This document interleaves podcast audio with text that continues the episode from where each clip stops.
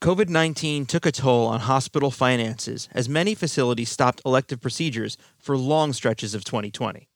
As the daily number of new U.S. cases surged, healthcare providers were left to face new risks and exposure with the prospects of successive waves of cases. We'll discuss on this edition of In the Know. I'm Justin Domini.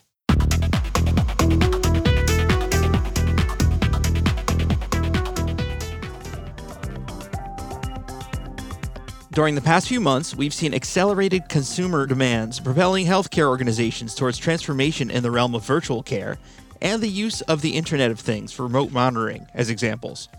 Additional risks, such as marked increase in cyber attacks, have become increasingly more prominent for healthcare organizations. We asked Ash Shehata, KPMG's national sector leader for healthcare and life sciences, about the recent surge in cases, what vaccines or enhanced treatments could do for healthcare providers, and expected transformation in the sector. My colleague Bill Borden recently sat down with Ash, and here's that discussion. Ash, thanks for joining me.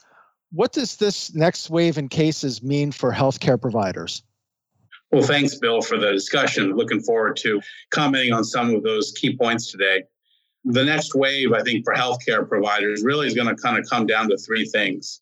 Number one is obviously monitoring the continual resurgence of COVID in their communities, certainly working with the local health officials, and I think making sure that, again, the vital treatments and the access to care that really has been obviously a challenge throughout continues to be something that provider systems remain focused on. I'd say the other two things are the headwinds today. So now we are seeing certainly communities with infections that are beginning to affect the healthcare providers themselves.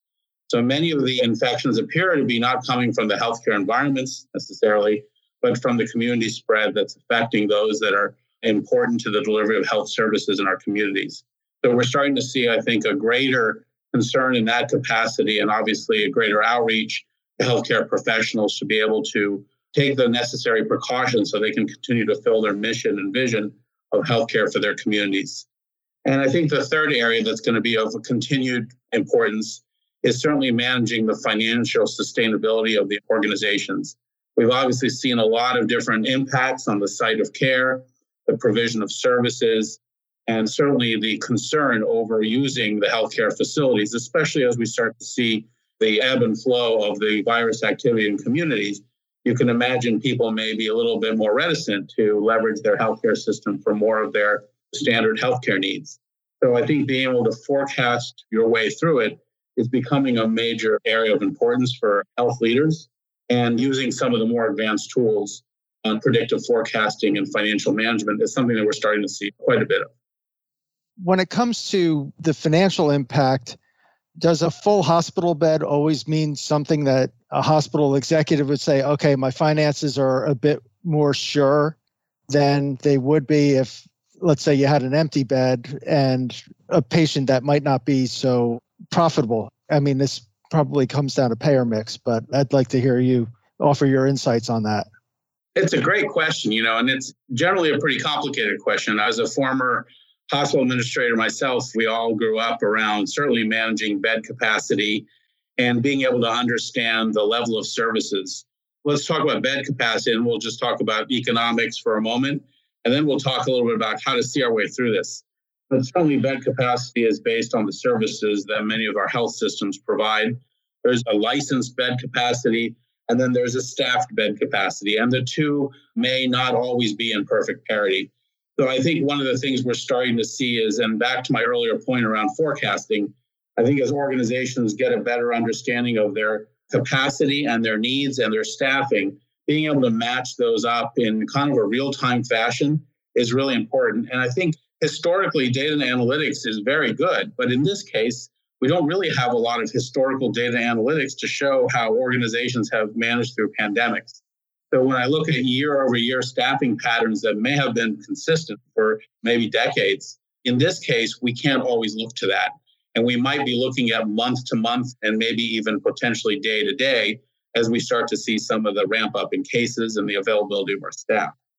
I think bed capacity, staffing, and licensed bed capacity is one way to look at it. I think the other way to look at it is kind of what are the services that are actually being consumed in the system today. clearly we've seen, and I think we have maintained this kind of observation throughout COVID, is a reduction in, for example, ER visits. And again, a lot of that is driven by people not wanting necessarily to look to the ER, maybe delaying or postponing those care access capabilities. And I think in some cases, even using some of the new modalities of telemedicine. So I think when we look at a system's capacity today, we have to take into consideration how consumers are using the health system and what are the different points of entry. And that takes me to the third point, which is we are starting to see a consistent uptake in outpatient services. Over the last several years, health systems have expanded their capability and reach in the community. Many of those services are much more convenient. They might even be perceived as safer if patients and families don't have to come to the medical campuses. So I think when we start to look at what the system capacity is, it really is going to be a combination of what I have in my inpatient, what I have in my digital world, and what I have in my outpatient facilities and I would even add one leg beyond that. It's the partnerships I have in the community with physicians and other allied health professionals. So we have to really start looking at it as a systematic level, not what I have in my main hospital campus.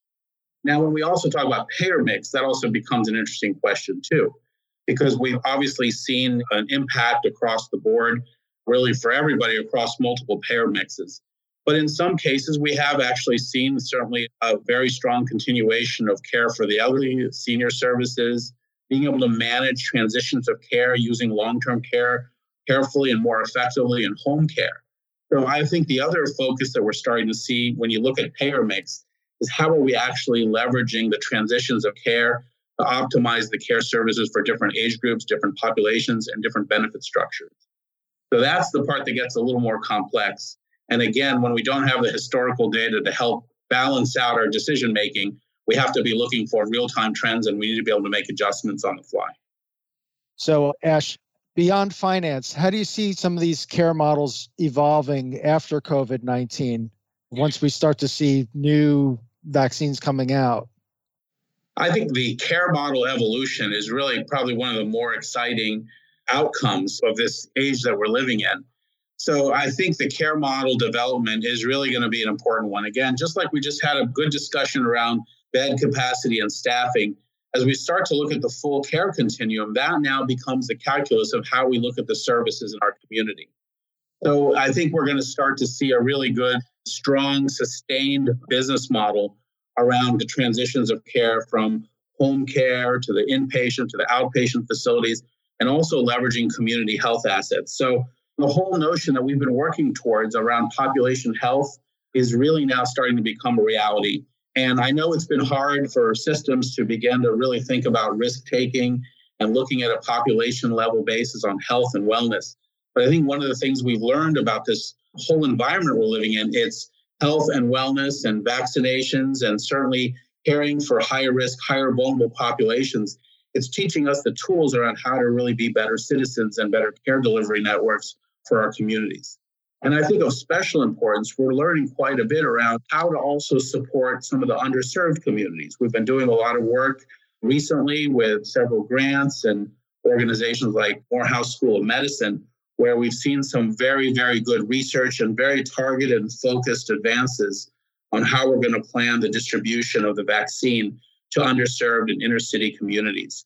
So we're also learning quite a bit more around how to engage, maybe in ways that we haven't been so successful in the past, using digital engagement as potentially a digital front door, something that we've become accustomed to in this pandemic. And I think the other thing we're going to start to see is how to build a continued engagement at the patient community level. Because, you know, obviously the vaccine is going to take, in some cases, multiple doses, multiple interventions, multiple engagement with community. So to me, those are all the pieces of the puzzle that have to come together. And we're learning how to do it for COVID. And we're going to learn how to do it maybe a little bit more for the vaccine. But long term, we've got to get really good about caring for our communities in this manner. So, beyond seeking CARES Act funds, how have some of the healthcare providers responded? So, I think that certainly the CARES Act funds and some of the earlier relief programs that we've seen were really a kind of a result of helping to get in and jump right in and support the system to make sure that it's resilient. I think what we're seeing now is what I call a tale of two cities, right? You've seen organizations that really have the financial wherewithal and the support and the ability to really kind of take this opportunity and build upon their success.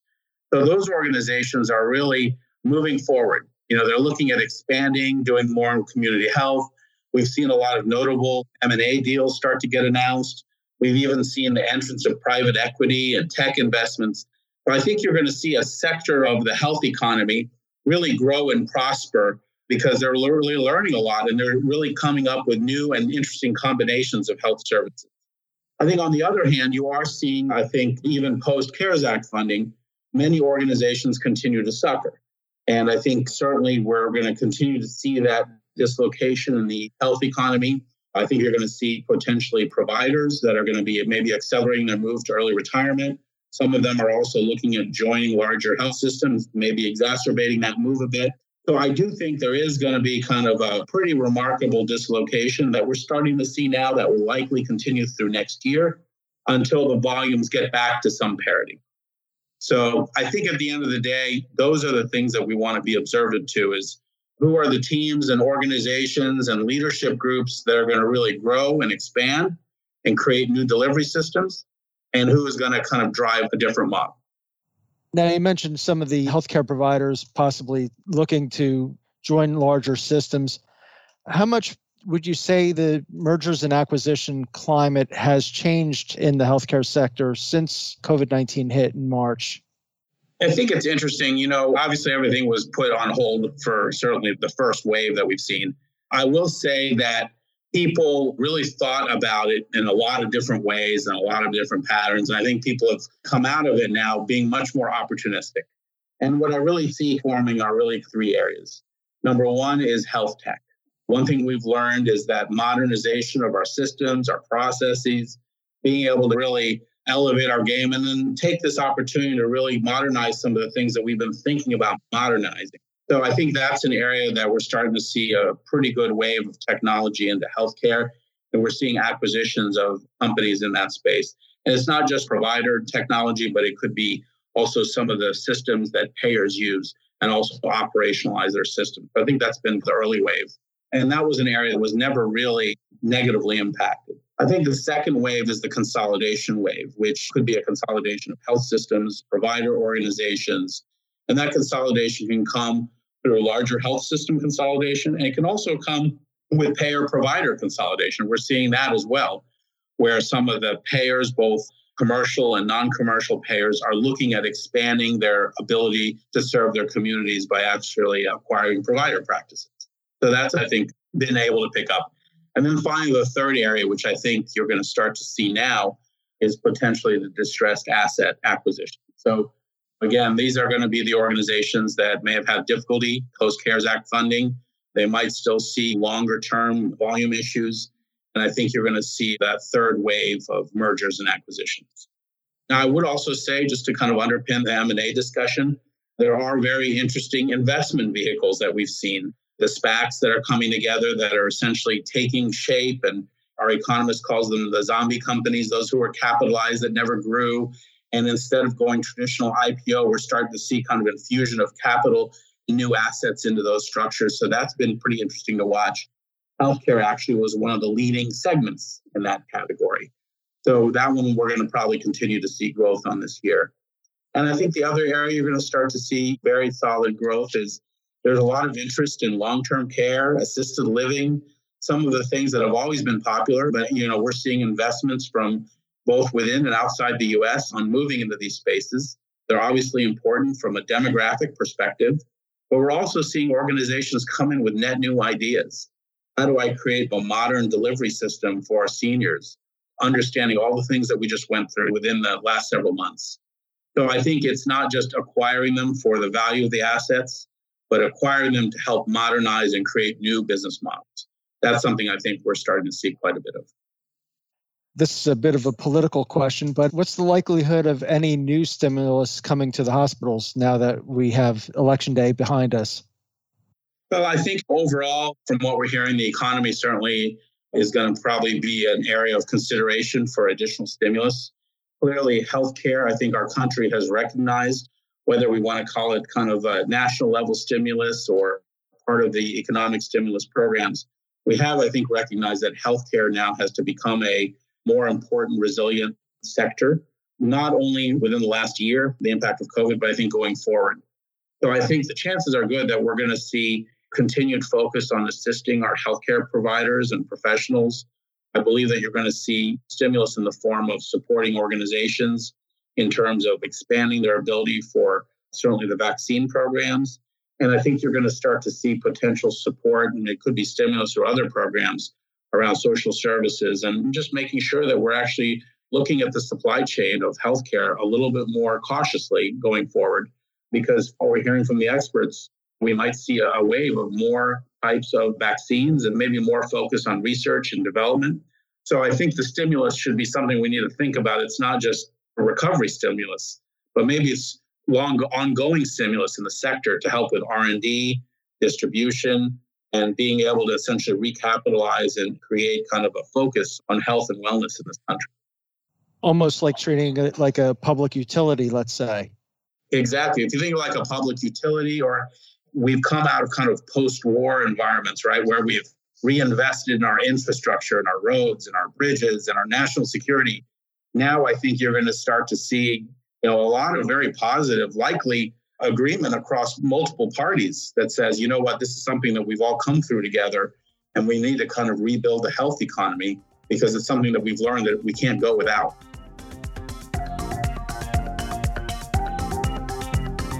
For additional information, please contact Bill Borden at wborden at kpmg.com. That's wborden at kpmg.com. And as always, thanks for listening. In the Know is now available wherever your favorite podcasts are found. Feel free to download and subscribe via the Apple Podcast app, Google Play, or Stitcher. Simply search KPMG's In the Know, and we'll see you next time on In the Know.